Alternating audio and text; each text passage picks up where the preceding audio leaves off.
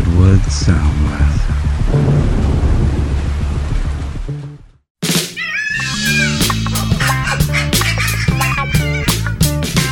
Living with your dog, living with your dog, living with your dog with Charlotte. Hi, welcome to Living with Your Dog. I'm Charlotte Peltz, certified dog behavior consultant. Recently, I finished reading uh, Decoding Your Dog, which is written by the American College of Veterinary Behaviorists.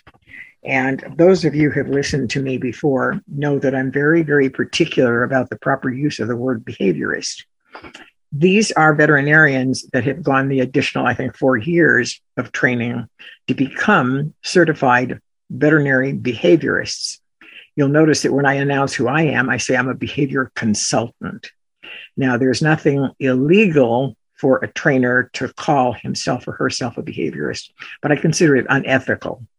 So, anyhow, this is the ultimate experts explain common dog behaviors and reveal how to prevent or change unwanted ones. This is Decoding Your Dog. And it the editors are Deborah Horwitz, she's a doctor of veterinary medicine, John Ciribassi, also, and Steve Dale, who's internationally acclaimed, particularly in the world of kitty cats. So when I read the book, I was really impressed with the foreword and the preface. And this foreword is by Victoria Stilwell. Some of you may have seen her on television. She's British and she did the foreword for this book. She's a dog trainer and author, editor in chief of Positively Comment, positively.com, and host of It's Me or the Dog. And here's what she has to say I'm a dog trainer and behavior consultant. Now, here she is, internationally acclaimed, and she's only calling herself a behavior consultant. I'm not a veterinary behaviorist. Although good dog trainers spend a lot of time dealing with canine behavioral issues and need to stay abreast of what the scientific community is continually discovering about how our canine companions think, feel, and learn, there is a difference between trainers and behaviorists. Good trainers rely on the medical and behavioral expertise of the veterinary and scientific community so that we too can use hard science to unpeel layer after layer of that unique and wonderful animal we call man's best friend. This task is never ending, and we are constantly learning new and more effective ways to harness the power of scientific knowledge in our work with dog owners on the ground. Sadly, we live in an era when, as is the case with most generational shifts in thinking, there's a good deal of resistance when it comes to employing the concepts and ideologies that science is proving for us regarding our relationships with dogs. For decades, we relied on since disproved theories of canine behavior to teach our dogs, and we ended up using misunderstood and misapplied concepts of domination and alpha wolf and that's in quotes, theory, as the most natural and effective ways to control them. This put the emphasis on punishing, dog, punishing dogs for misbehaving rather than teaching them what to do in different situations. And we talk about that regularly, what to do. But gradually, we began to see the light. Although dogs descended from wolves, dogs are not wolves and they behave very differently. Dogs are not on a quest for world domination if left unchecked, and we don't need to be their dominant pack leaders. Using harsh teaching techniques on dogs can, in fact, make many common behavioral issues much worse, or at least much more unpredictable.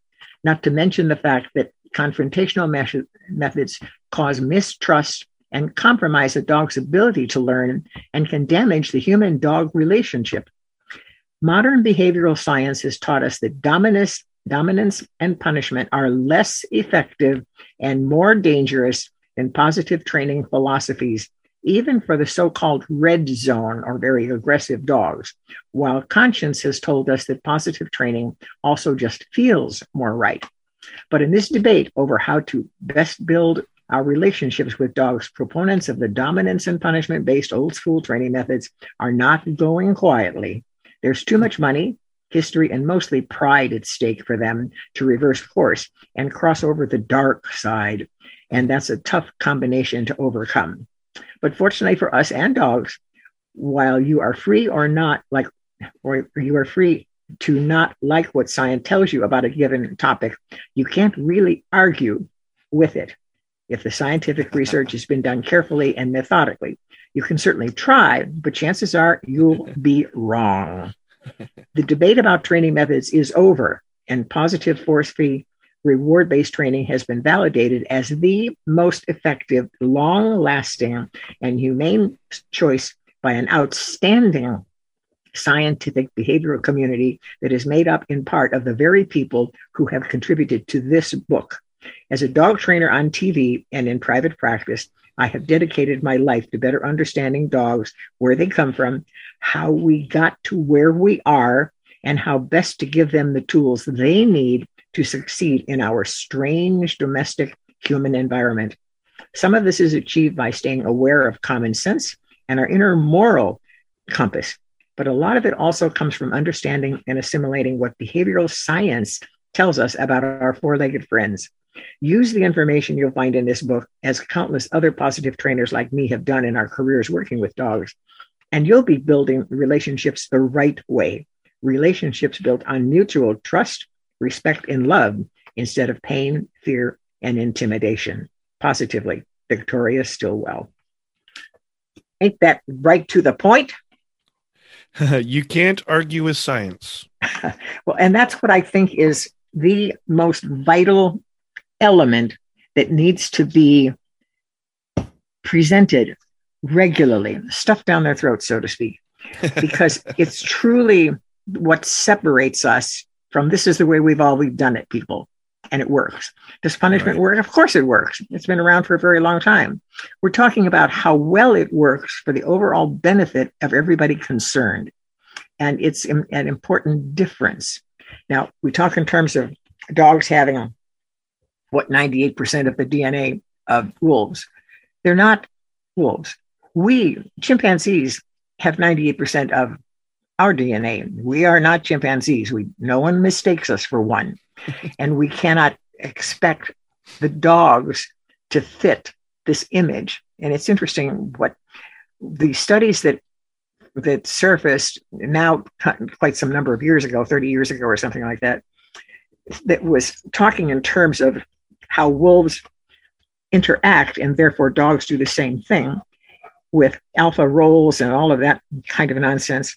Those studies, so called studies, were done on wolves in controlled situations, not wild family groups. And that's the way wolves grow up. They grow up in a family situation.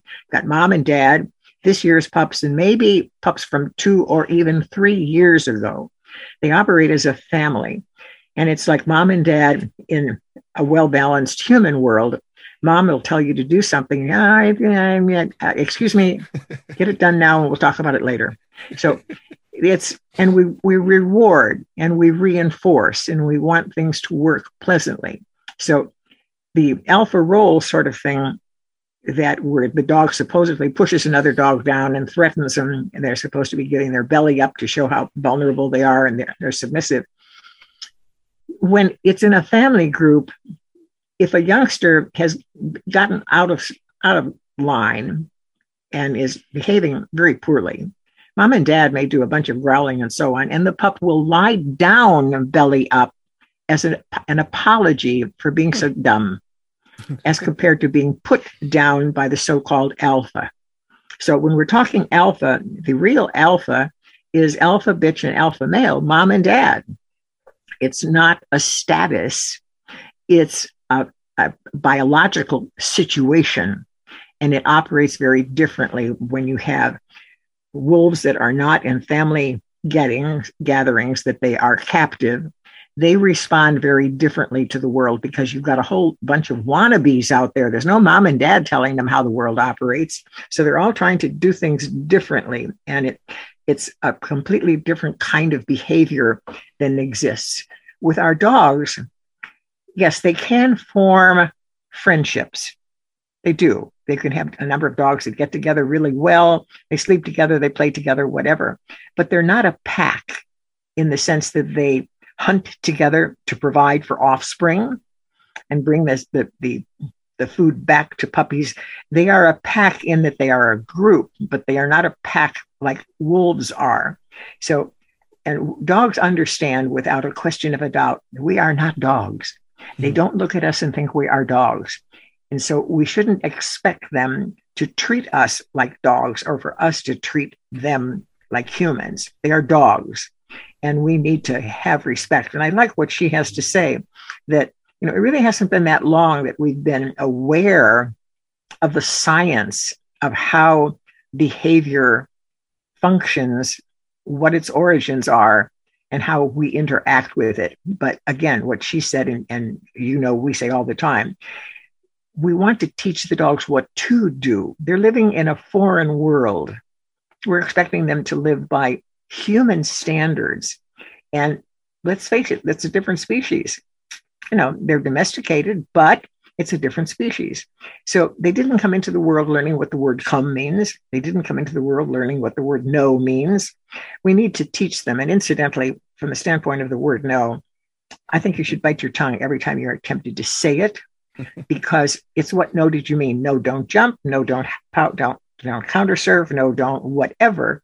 It's not teaching them what to do. Now, in all fairness, I must say that if it were something critical that was happening, I might shout no, but then I would get into training.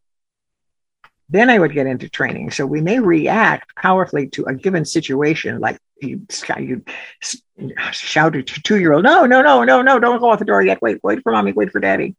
so then we're going uh, back and taking care of things. So it's a, it's a very different thing. But again, a big point here is the science we haven't for very long actually been studying domesticated canine science of behavior, and we're doing it more and more.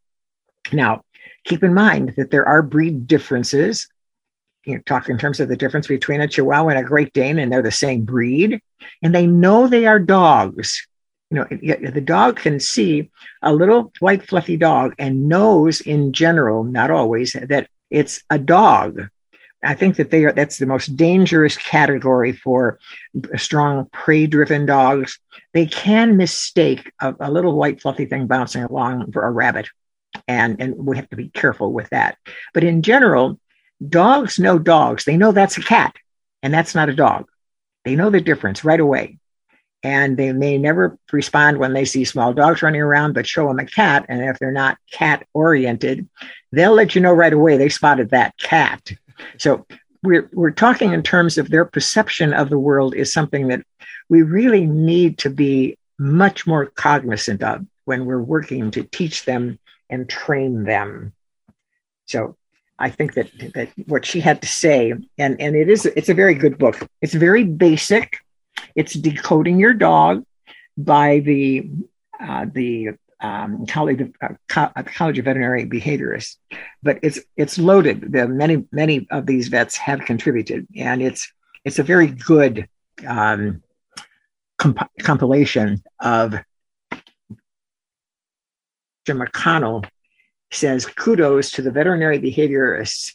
Decoding your dog is a welcome addition to the voices supporting science. There we go again. Science based and benevolent dog training read this book and your dog will thank you for it. That's our dear Patricia McConnell. So, and you were reading from the foreword, is that correct, by Victoria yes. Stilwell? yes. I, I really like how she um, mentioned the fact that the science is working and the other way can be dangerous. She used the word dangerous, in other words, like that a, a few right. times. Right. For example,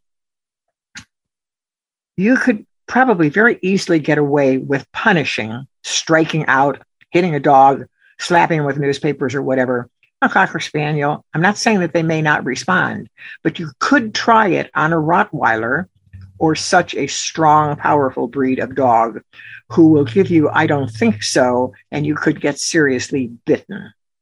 Now, you've also you're, you're threatening the relationship with your dog. In other words, you're not teaching them what to do you're punishing them, which makes no sense at all for something you never taught them not to do. the punishment is supposed to be teaching them that. That's not quite the way to go about it, folks. And, and you're punishing them for something that they don't know how to do right. And so they end up being confused and Uh-huh. fearful. and and very often some of these dogs will indeed respond aggressively and then guess what bad dog no really not a bad Right. dog a dog that's trying to look out for himself and you're making him crazy so yeah, as we've talked about in times before, dogs have can pile up their aggression. You know, one bad thing's happened, they're like, okay, that happened. A second bad thing happened, they don't understand or whatever. It's going to build up, and they can become aggressive. And then, of course, as you, you kind of alluded to, being mislabeled as an aggressive dog. right it's it's not an aggressive dog it's an act of aggression and you're There right go. about th- this collection i've forgotten what the word is we just talked about this recently Yeah. but there there is a term for the buildup, and we talked about it from the standpoint that okay, the dog snaps it at your daughter. She's never done that before. I have no idea what's wrong. Well, you're forgetting the fact that starting four days ago, she had diarrhea because she was sick, and you took her to the vet, and that was very unpleasant. She didn't like the medicine she was being forced to take. She didn't like the food she had to eat. Her stomach hurt, and she was not getting the kind of attention she needed because you were worried about her having diarrhea on your your 400 year old Oriental rug, so she wasn't allowed in the house. And she's got a pile up of all of these things that are totally abnormal for her in her world and her perception of her world. And now the child that she's been wonderful with comes over and pokes her with a pencil, and she says, That's it. Hmm. I've had it. No pencil poking allowed today. I'm not saying that it is okay for a child to poke a dog with a pencil, which is why you should never allow your young children to be with your dogs and you are not supervising them. It doesn't mean you're in the same room reading a book or playing with your iPad or whatever you're doing. It means supervising them so that you can teach the dog how to behave properly with the children and the children to behave properly with the dogs. Dogs need respect. They need proper treatment. Children do not come born knowing that. And I, I think we've probably all seen kids that pester one another and they pounce and they do all kinds of things. Well, they don't come with the same kind of teeth. Now, I've known children that have bitten one another, but they don't come with the same kind of teeth that dogs come with. And they don't come with the, the mental program to use those teeth the way dogs do. So it's very important that their behavior is supervised again to teach them what to do, preventing through management and direction what is inappropriate. So if you've got a four, five month old puppy that's into the zoomies, which is very common first thing in the morning and late in the afternoon, where they're just flying around the house, and you've got an 18 month old toddler walking around who's going to get knocked down. I mean, let's be serious, folks. One of them goes outside. I don't care which one you put outside. one of them goes outside.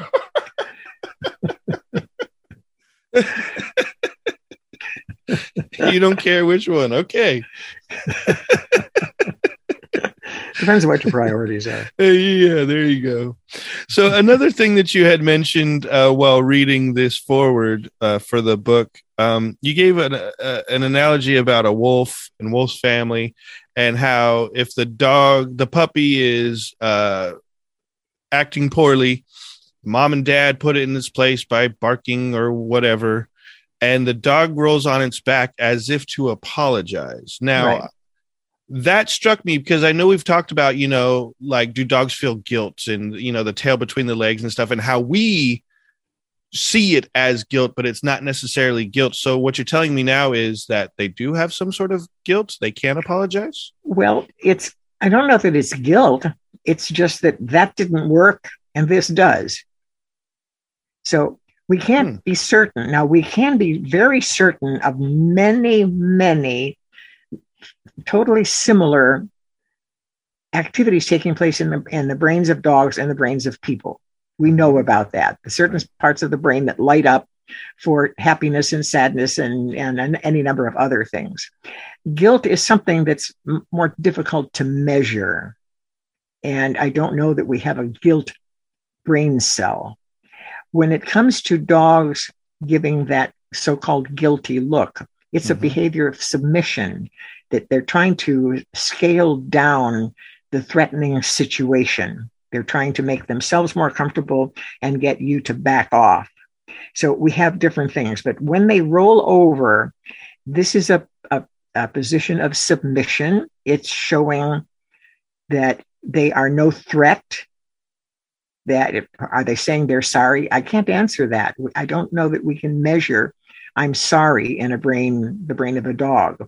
But the dog has learned that other properly educated, sane dogs are going to respect that as an okay, time out, we will move along now kind of behavior. And it's it's something that we cannot be sure because again as i say i don't know that there's a part of the brain that lights up for guilt as it does for happiness and love and joy and and you know any number of other things that are the same places in their brain as in ours. So we're talking in terms of we are attaching a human behavior concept right. to some things that dogs do. We may not be on target but they are serving a useful purpose. You know we've talked in terms of calming signals. Pat miller for example doesn't like that term these are signals that dogs give out to those around them. There are people who think the dog is trying to calm the conditions. Some people believe the dog is trying to calm himself or herself.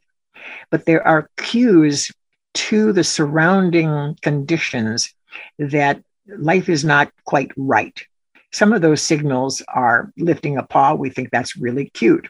It's a message that basically says, let's chill out a little bit here. Let's calm things, please.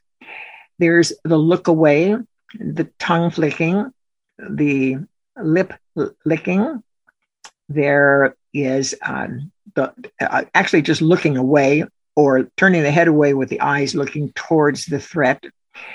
These these are things that are ways that dog calm something, whether mm-hmm. it's themselves or the others around them. My feeling is that well socialized dogs read it both ways. In other words, you have a well socialized dog. I have a well socialized dog. Your dog is a pushy 10 month old. My dog is an eight year old thinking, please get a life. I mean, really, you know, you've been doing this for two hours and I'm sick of it. And if they show some of these signs, the dogs read one another and say, oh, well, yeah, I guess I better back off a little bit here. When they don't read one another well, guess what? You step in and do the separating for them so that they begin to learn that that behavior doesn't get you where you thought you wanted to go. Hmm. So uh, it's when it comes to guilt, they may not have the necessary cognitive skills to do that because it's a pretty deep concept and skill for us as humans. But they are reacting uh, instinctually. Like you said it's an act mm. of submission rather than an act of guilt because in order to know guilt you have to be able to know the feelings and know that you hurt somebody else right? And that's that's a pretty deep concept. But to to just react and say okay i am going to change my behavior because that behavior didn't work is more instinctual. So it's not necessarily guilt. It's just like you said a, a behavior yeah. of submission. Yeah with, with guilt mm. we're thinking in terms of applying it to something that took place before. Right. So when you come home and you have been negligent in properly addressing your young puppy's toileting needs and you find a pile and you scold the puppy. The next time you come in and there's a pile, and maybe not, and you look at the dog thinking, wonder what's around, and your dog looks guilty with the behavior, the tail tucked between the legs, if they fortunately have a tail, you're thinking the dog is showing guilt. The dog is showing a reaction to your behavior. The dog cannot possibly, it's totally impossible to feel guilty about having defecated on the rug. The dog may feel scared that you have found it. And we talked about dogs eating their own poop. Sometimes they'll they'll eat it so that you don't get to see it, but they cannot feel guilty about something that felt so good to do at the time. They needed to relieve themselves. They did it. They felt better. Having poop on the rug is your problem. We should feel guilty.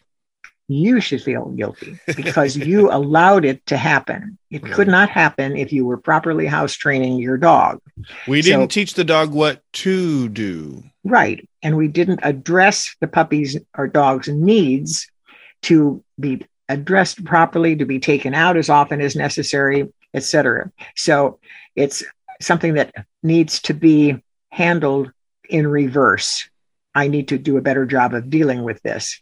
But you cannot, the dog cannot possibly feel guilty about something that felt good to do at the time. That's not, I mean, that's crazy. Okay. That's totally crazy. You can feel badly if you hurt somebody earlier, if you could understand that concept. I don't think dogs can.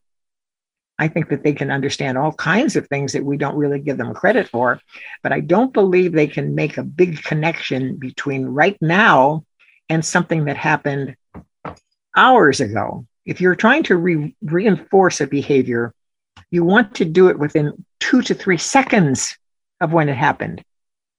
If you want your dog to understand that was a good thing that they sat when you asked them to sit, if you're going to wait until you answer the telephone and come back with a treat, you're just giving your dog a treat for coming back after answering the telephone. It has nothing to do with sitting.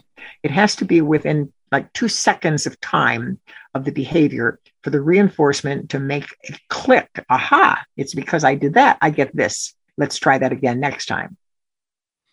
And so, talking about what dogs feel, another question I wanted to ask you you had mentioned that, you know, dogs are not wolves. So they don't, they're not pack animals. They don't have that pack mentality, but they have become part of our family. In fact, just a couple minutes ago, you referred to a dog as himself or herself rather That's right. than itself. So the dogs Right. are part of the family now.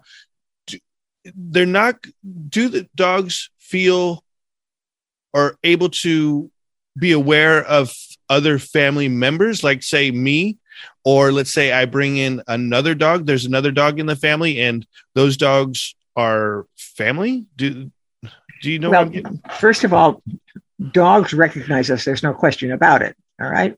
They know we're not dogs. They know that. I don't know that they think we, they, they're, they know we're people. I, I think that's stretching it, but they know we're not dogs, but they are family members. There, there's an, and there is hierarchy. It's not dominance in the old sense of the word, but if you've got a group of dogs, there's there's always going to be one that gets first choice at the warmest spot on a cold day and the coolest spot on a hot day. And that doesn't mean the dog is dominant as a dog label. The dog may dominate in that situation. It could be that if it comes to a favorite toy, yeah, well, I'm tired. I don't need to play with it right now. Go ahead. I don't care. I've got I've got a great photo that circulates on on my internet. Uh, my Bouvier Moxie lying on the floor next to the bed with my son and daughter's dog, uh, son and daughter-in-law's dog in the bed. Mhm. Now he was half again that dog's size. Okay, it didn't matter to him if that dog was in his bed. He wasn't having a big deal about it. If he had wanted, if he'd been in his bed and the dog came over and asked him to get out, I doubt he would have gotten out to allow the dog in the bed instead of him. But he could have. You know, I'm t- I don't feel like sleeping in there anyhow. So go ahead. What do I care? so it's it's an act. It's not a label, and that's something that's really important. An act of aggression is not saying that's aggressive dog. All right, there's a big, big difference. And this is something that's very important because people don't get it. yeah. One of the And then things you have a problem because you're putting a label on a dog and you're treating the dog differently than if you were treating a behavioral issue. one of the things that I wrote down is that you had mentioned was uh, alpha is not a status; it's a biological situation. And I think that's a great if, way to if we're put it. talking if we're talking alpha wolf and and alpha uh, the alpha wolf bitch and and dog that's that's status there's no question about it. it it's a label only applied to them because they happen to be mom and dad Right. you know um and it's it's flexible in that Hmm.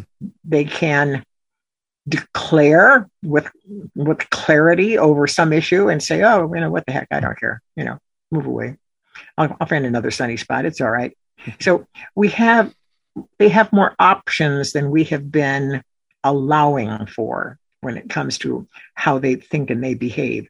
They're they're more um, they're much more much more flexible than we have been thinking of them. You know, we put a label on him, and then it's that's what the dog is. He's an aggressive dog. Not that he demonstrated an active aggression, which incidentally, with I think only one exception, is an indication of fear. And that's a whole different approach to aggression. And what is the one thing that probably is the exception? Uh, uh, uh, uh, a mother protecting her baby puppies. There you go. There you go. It's like, don't you touch my baby's kid. In terms That's still fear, well- though. That's still fear that something bad will happen to their puppies. So it's, right it's still but fear. we should we should recognize that if you were trying to adopt a dog a puppy and they said oh you can't go near mom with her puppies you don't want one of those puppies because mom is teaching them to be afraid or Mhm. to behave in an aggressive fashion so mom has some issues that you do not want passed on to the puppies which can start in utero wow. so, yes, it is a normal thing, but she should not feel threatened just because you walk over there to say hello. Right. Protecting her babies, of course. But if she is definitely off the charts, don't anybody come in the room, uh, hello? That's the, not the kind of, of inheritance that we want those puppies to have and be in our home. Hmm. Okay? All right. Trust the science. Living with your dog, living with your dog, living with your dog with Charlotte. Okay. Pet food news. This is from Susan Thixton, The Truth About Pet Food. And she says, What do 10 years of recalls tell us? Oh boy. Kibble was the number one style recalled pathogenic bacteria was the number one cause. But the most startling statistic confirms the FDA fails pet owners. No surprises there. Mhm. So she goes on to say in the past 10 years, January 2012 to October 2021, more than 327 million pounds of pet food has been recalled. Well, well, well. Could you repeat that number? 327 million pounds. Oh my god. She says it's similar to the weight of 91,000 sport utility vehicles. That may be easier to visualize. I can't uh-huh. imagine 91,000 of anything. Okay, the causes of recalls in pounds within each category are highlighted in a graphic here. So we've got excess thyroid gland, 254,000 pounds. That was the biggest hunk. Excess insufficient vitamin or mineral, 13 million, and that was 92% cans. The thyroid gland, incidentally, uh, excess was all cans. Pathogenic bacteria, um, oh, the thyroid is the very minimal, excuse me. Pathogenic bacteria is the big one with 159 million, and that's primarily kibble. It's 98% kibble and 1.2% raw. Okay? Raw. Yeah. All right. Foreign objects, 1,737 uh, pounds with can, 98% raw, 1.7%. Mold, 167,000 pounds, kibble, 30%, other 59, it doesn't explain what. Aflatoxin, which is um, an infection that is generally associated with corn, 60 million, 460,000 pounds, kibble 100%. And Wow. pentobarbital, which we know is the old, is the drug that is used to euthanize animals, 91 million pounds, and it is specifically addressing canned food. Okay, so the worst year she says for recalls was 2013, with 125 million pounds of pet food recalled. The very next year, 2014, we saw the least amount with only 227,000 pounds. Hmm. How can the pounds of pet food recalled vary so dramatically in two years? Because pet owners are at the mercy of regulatory discretion with recalls, with the exception of pet owners forcing regulatory to take action via test results. Pet owners are given no guarantee regulatory authorities will investigate a potential issue with a pet food through a consumer complaint. Even if an issue is investigated, there is no guarantee the pet food will be recalled. As an example, she says an FDA notice published in 2016 stated, and this is a quote during 2012, the College of Veterinary Medicine received approximately three consumer complaints per month associated with Nestle Purina Beneful dry dog food. Beneful stuff makes me crazy. In January 2013, CVM received a surge of consumer complaints that occurred after a media report implicated Beneful dry food as a potentially harmful dog food product. End of quote. Because the agency received a surge of consumer complaints regarding Beneful, FDA investigated three Purina manufacturing plants. The FDA investigation stated the agency found no direct cause for the many pet illness complaints, but the agency did find samples of Beneful contained ethoxyquin, a preservative, oh, well, mm. that's a cancer causing pre- preservative, incidentally, and, and that was not disclosed on the label. The formula and ingredient changes that were not disclosed on the label. And six samples of Beneful tested by the FDA contained, a, a, quote, above the allowable level for cyanuric acid and ammelide, which is melamine, the cause of the deadly 2007 recalls. All right, go, go, go, go, FDA.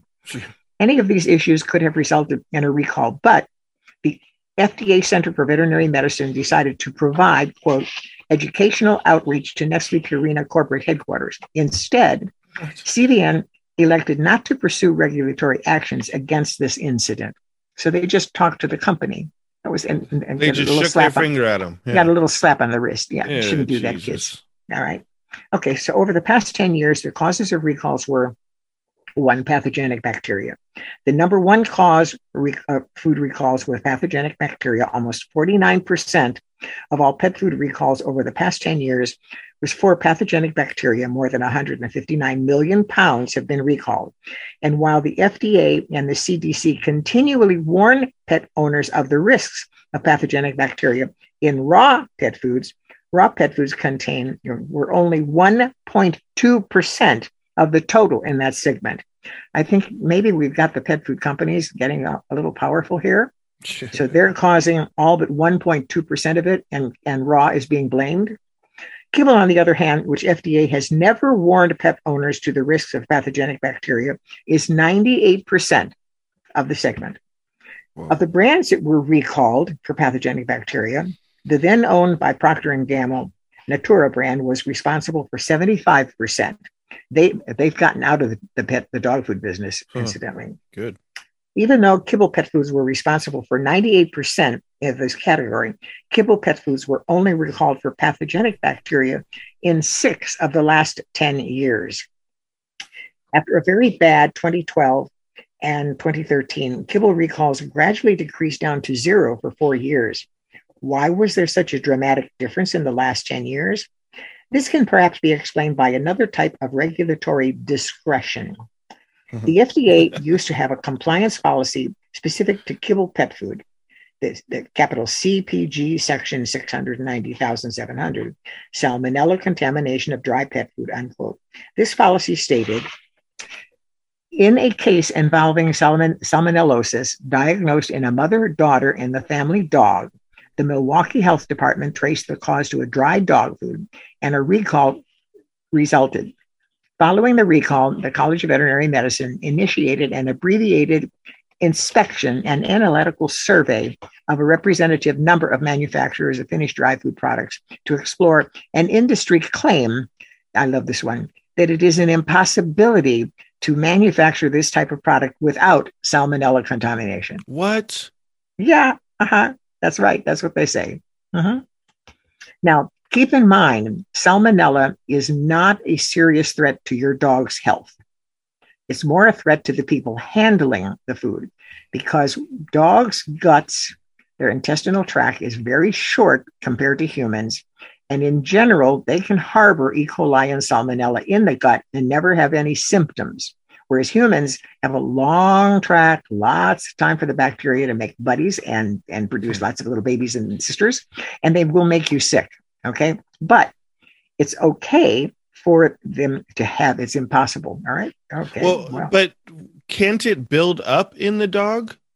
So No, let's say the dog is eating this this No. food with the salmonella over and over again. It doesn't build up, and it doesn't it doesn't build up. oh, okay. no. but it is a it is a threat and it's it's something that needs to be addressed because of the humans handling it. Okay. So this compliance policy disappeared from the FDA website in 2013 by coincidence this FDA compliance policy that made a very incriminating statement regarding kibble pet food disappeared from the FDA website Hmm. after the agency had multiple meetings with pet food industry representatives Hmm. Hmm. So, in February 2013, FDA CVM Director Bernadette Dunham met with multiple representatives of Purina Pet Car Care. Also, in February 2013, the FDA CVM Director Bernadette Dunham met with met with multiple representatives of the Pet Food Institute. In 2013, June, FDA CVM Director Bernadette Dunham met again with multiple representatives of Purina Pet Care. Okay. And in June of 2013, FDA CVM Director Bernadette uh, Dunham met with multiple representatives of the National Grain and Feed Association, whose members include pet food manufacturers. Gee. And they didn't find anything wrong. Is she ever going to meet with dog owners? Ha! One month after the last meeting of the pet food industry, FDA withdrew the incriminating compliance policy. But the meetings with FDA continued. Representatives of kibble, kibble pet food manufacturers continued to meet with FDA in 2013 and, 20, and early 2014. In January 2014, representatives Purina, Mars, P&G, and the Pet Food Institute met with FDA regarding FDA's zero tolerance policy for salmonella in pet food. And by coincidence, kibble pet food recalled for pathogenic bacteria went down to zero for four consecutive years after that, after the meeting with the FDA. Pentobarbital, this is the, the number two. This is the second leading cause of pet food recalls, a drug used to euthanize animals, which means generally dogs and cats. It could be a guinea pig or a rabbit, but you're, you're talking pets that are euthanized. More than 91 million pounds of pet food, all canned, had been recalled because they contained a euthanized animal residue. Oh. All 91 million pounds were recalled because of the actions of two pet owners, not regulatory monitoring. In early 2017, a pet owner in Washington state experienced all five of her dogs becoming seriously ill after immediate, almost immediately after eating a pet food, Evanger's hunk of beef, canned dog food. One did not survive. This pet owner made a future changing decision to have a necropsy performed on her dog. Necropsy is what is applied to animals, autopsy is for humans, which found the euthanizing drug pentobarbital within the dog food in the dog's stomach. The necropsy results were provided to FDA and a recall followed. After the Evanger's recall, a pet owning television station journalist in Washington, D.C., decided to test 62 cans of various brands of dog food and found pentobarbital in nine cans manufactured by Smuckers. Those lab results were provided to FDA too, which resulted in more recalls. Because the actions of these two people, not regulatory oversight, more than 91 million pounds of dangerous pet foods were removed from store shelves. Okay. Um, uh, there was another contamination of pentobarbital, and this time the, the FDA did not force a recall. That was in 2018. Okay. Uh, I wonder whose side they're on. Okay, number three, aflatoxin. The third least causing, the third leading cause of pet food recalls over the past 10 years was for a deadly aflatoxin contamination. More than 60 million pounds of pet food were recalled. All were kibble. More than 99% of the aflatoxin recalls occurred in 2021 and the last four months of 2020. Aflatoxin is a mycotoxin. They are molds prone to grain ingredients. Corn is very susceptible to mold, especially feed grade pet food grade corn. So never ever buy any dog food that has corn anywhere on the label. And that's the stuff that you're buying in the supermarket, incidentally. And corn is the number one most commonly used ingredient in pet foods. 700,000 tons more corn is used in pet food than any other ingredient. Human foods cannot contain any level of aflatoxin, but pet food is allowed to contain a maximum of 20 parts per, per billion. One kernel of aflatoxin contaminated corn in five pounds could result in more than the 20 parts per billion. The manufacturer that recalled the most pet food for aflatoxin contamination was Midwestern, Midwestern Pet Food, with more than 58 million pounds recalled, 98% of all aflatoxin recalled. Okay, Consumer sent a letter to FDA Center for Veterinary Medicine in February 2021 requesting the agency properly monitor the pet food industry for deadly mycotoxins, the third leading cause of recalls. But the agency failed to respond to even hmm. acknowledge um, the request. Mm-hmm. Couldn't even do mm-hmm. that.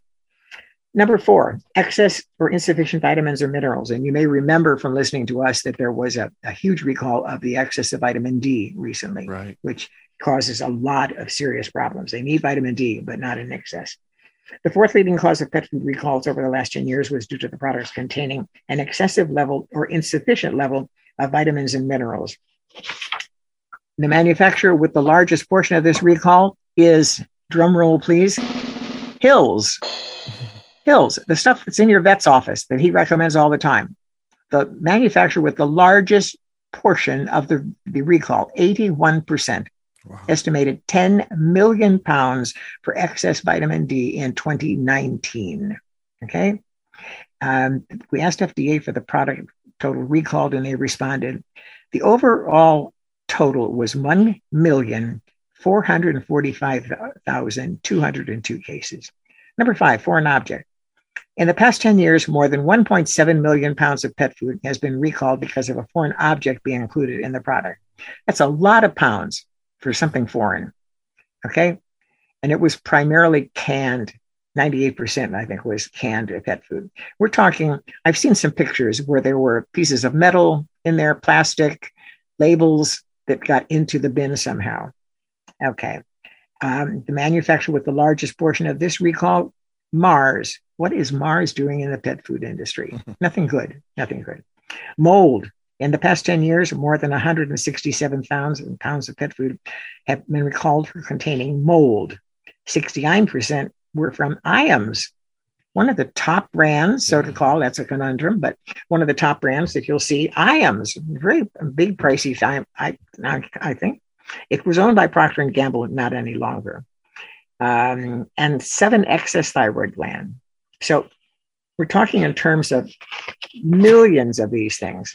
And she says the most startling statistic of all more than 149 million pounds of pet food recalled over the last 10 years, 45% was only recalled because pet owners investigated, tested, and proved to regulatory authorities why their pets died.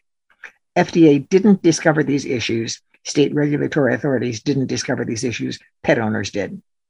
All of the pentobarbital recalls and the majority of the aflatoxin recalls were directly due to pet owners. They had necropsies performed. They tested pet foods, and then they turned over their test results to regulatory authorities, forcing them to investigate the brands, which finally led to recalls. Without their actions, 149 million pounds of pet food could have remained on store shelves, sickening or killing thousands of pets waiting for regulatory to properly monitor pet food. The FDA Center for Veterinary Medicine should be ashamed of this statistic. Pet owners are encouraged to report this statistic to their elected officials, demanding they investigate the FDA's methods of regulating pet food. If your pet becomes ill or dies, you believe is caused buy a pet food, please report it to FDA. Each incident needs to be officially recorded by, by FDA, but don't hesitate to take matters into your own hands too. Dr. Lori Koger can help pet owners with testing of pet food. She can be contacted. There's a link there. You'd have to go to Susan Thixton's site. Should your pet die you and you believe is linked to a pet food, a necropsy could give you the evidence you would need to hold the manufacturer accountable and possibly save the lives of thousands of other pets. as the past 10 years have example, we can't always count on regulatory authorities to protect our pets.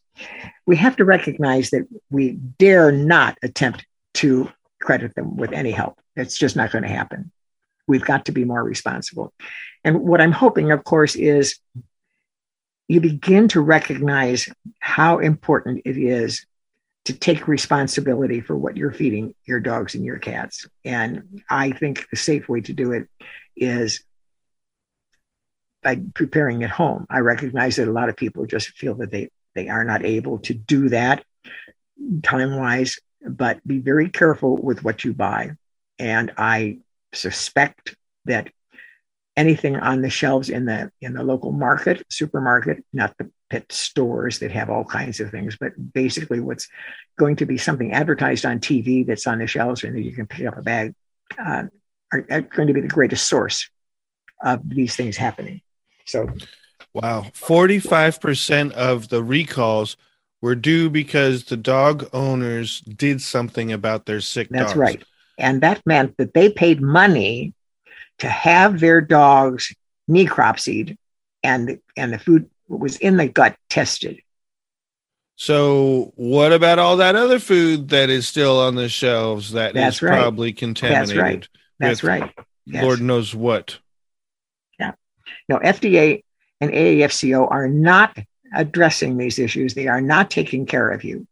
And I read recently, someplace, I don't remember what it was, but the, the, the, one of the attorneys that was the head of these organizations uh, was it was the it was a case of the Fox and uh, regarding the hen house.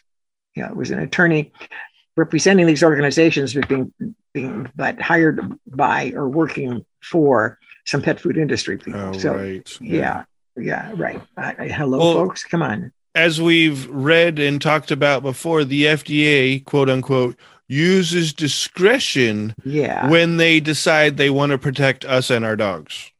right. They'll use their discretion about recalling or about banning these foods um, that they they have announced openly. that One of the major figureheads for the industry that he announced that he doesn't see any reason to restrict euthanized animals from being in the in the food. It's like That's really? so crazy. That is so, so crazy. Yeah. And remember that these are pets that were euthanized. You know, people don't euthanize cattle; they're they're put to death in some other way. Um, but we're talking in terms of euthan the euthanized drug. So you're talking in terms of cats and dogs being in the food you're giving to your pets. Yes, you're pet. saying that my previous pet could be now in my new pet, Yeah, w- along with the drug that ended its life. right. Oh my goodness gracious. It's so scary. And not only that, this had mentioned a lot of uh, contamination in the canned feed. We have never really addressed that. Yeah. That's right. The canned food was responsible source, or or re, it was a big percentage of the cans, hundred percent of pentobarbital. And that kind of scares me too, because when we're trying, you and I, when we are trying to convince folks to get off of the kibble, one of the things that we have said before is in the interim, maybe use canned food. Absolutely, I'm I, I I'm guilty of doing that. I didn't realize that we also had to be aware of what the the, the inside tin is. That there's um, a, a product The that there was something that that is on the inside of the cans that has to be watched for. I don't remember what they call it, but yes, I I have been a strong promoter of making a transition to human foods or even just sticking with canned foods, which is obviously more costly. But one of the reasons it's more costly is that it's a higher percentage of meat in the food as compared to carbohydrates in the dry food. It doesn't mean that all canned foods are free of carbohydrates. If you're buying the least expensive in the market on the shelf, the chances are there are carbs in there too. So you have to learn how to read the labels. And as we've talked about this before, keep in mind that while we believe that the um, the adage what we're told is that the first ingredient means it is the ingredient that is the most of in the product. But you have to learn how to read the labels. So if they split something like corn, they can have it in a number of ways cornmeal, corn, whatever. I mean, there are half a dozen different ways to say corn.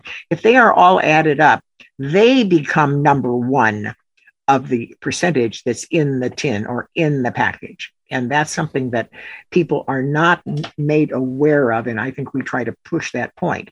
You have to learn to read the, the, the labels carefully, particularly the top five ingredients. And don't be impressed when the packaging says, and there are blueberries and carrots and green beans and whatever. And if you read carefully the list of ingredients and you get down to the point, which I did with Beneful at one point, and I think that they, they produce uh, on the package, which at one time was illegal to do, to present something on the package that was not a major part of the product, that, that law was erased. But I think Beneful presents these fresh green beans and peas and carrots on the front. Turns out, I believe they start at ingredient 18 and they're dehydrated when they go in, which means a carrot walks through the kitchen during packaging time.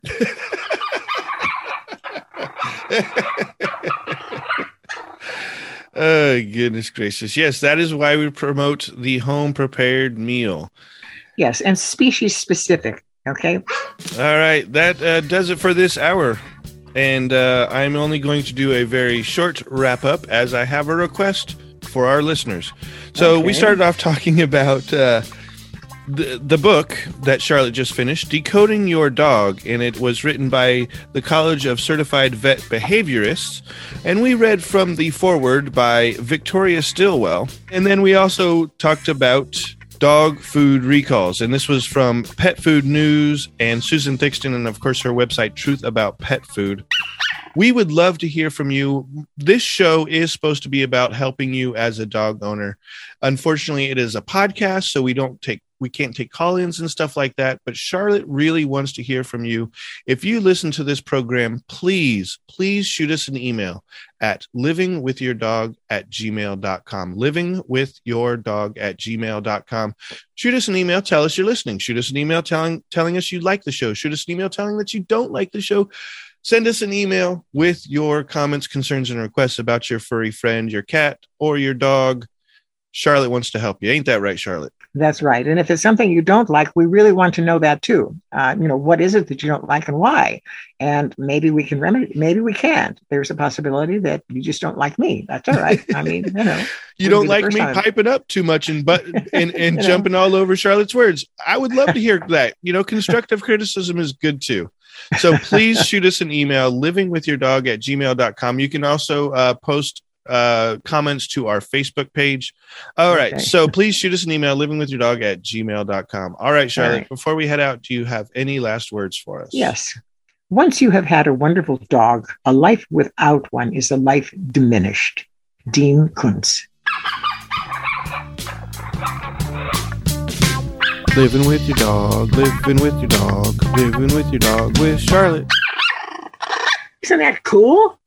Check out all the podcasts brought to you by Redwood Sound Labs. Finally, a podcast that's dedicated to talking about your favorite sports movies. Whether you want to hear a breakdown of the plot, arguments about who's the MVP of the film, or crit and lit about it, you'll find it all on Fields of Glory. Listen to the show that will help you live a better life with your beloved pets. It handles topics like proper food, nutrition, positive reinforcement training, and more. Certified dog behavior consultant Charlotte Peltz welcomes your pet concerns and questions in the podcast Living with Your Dog.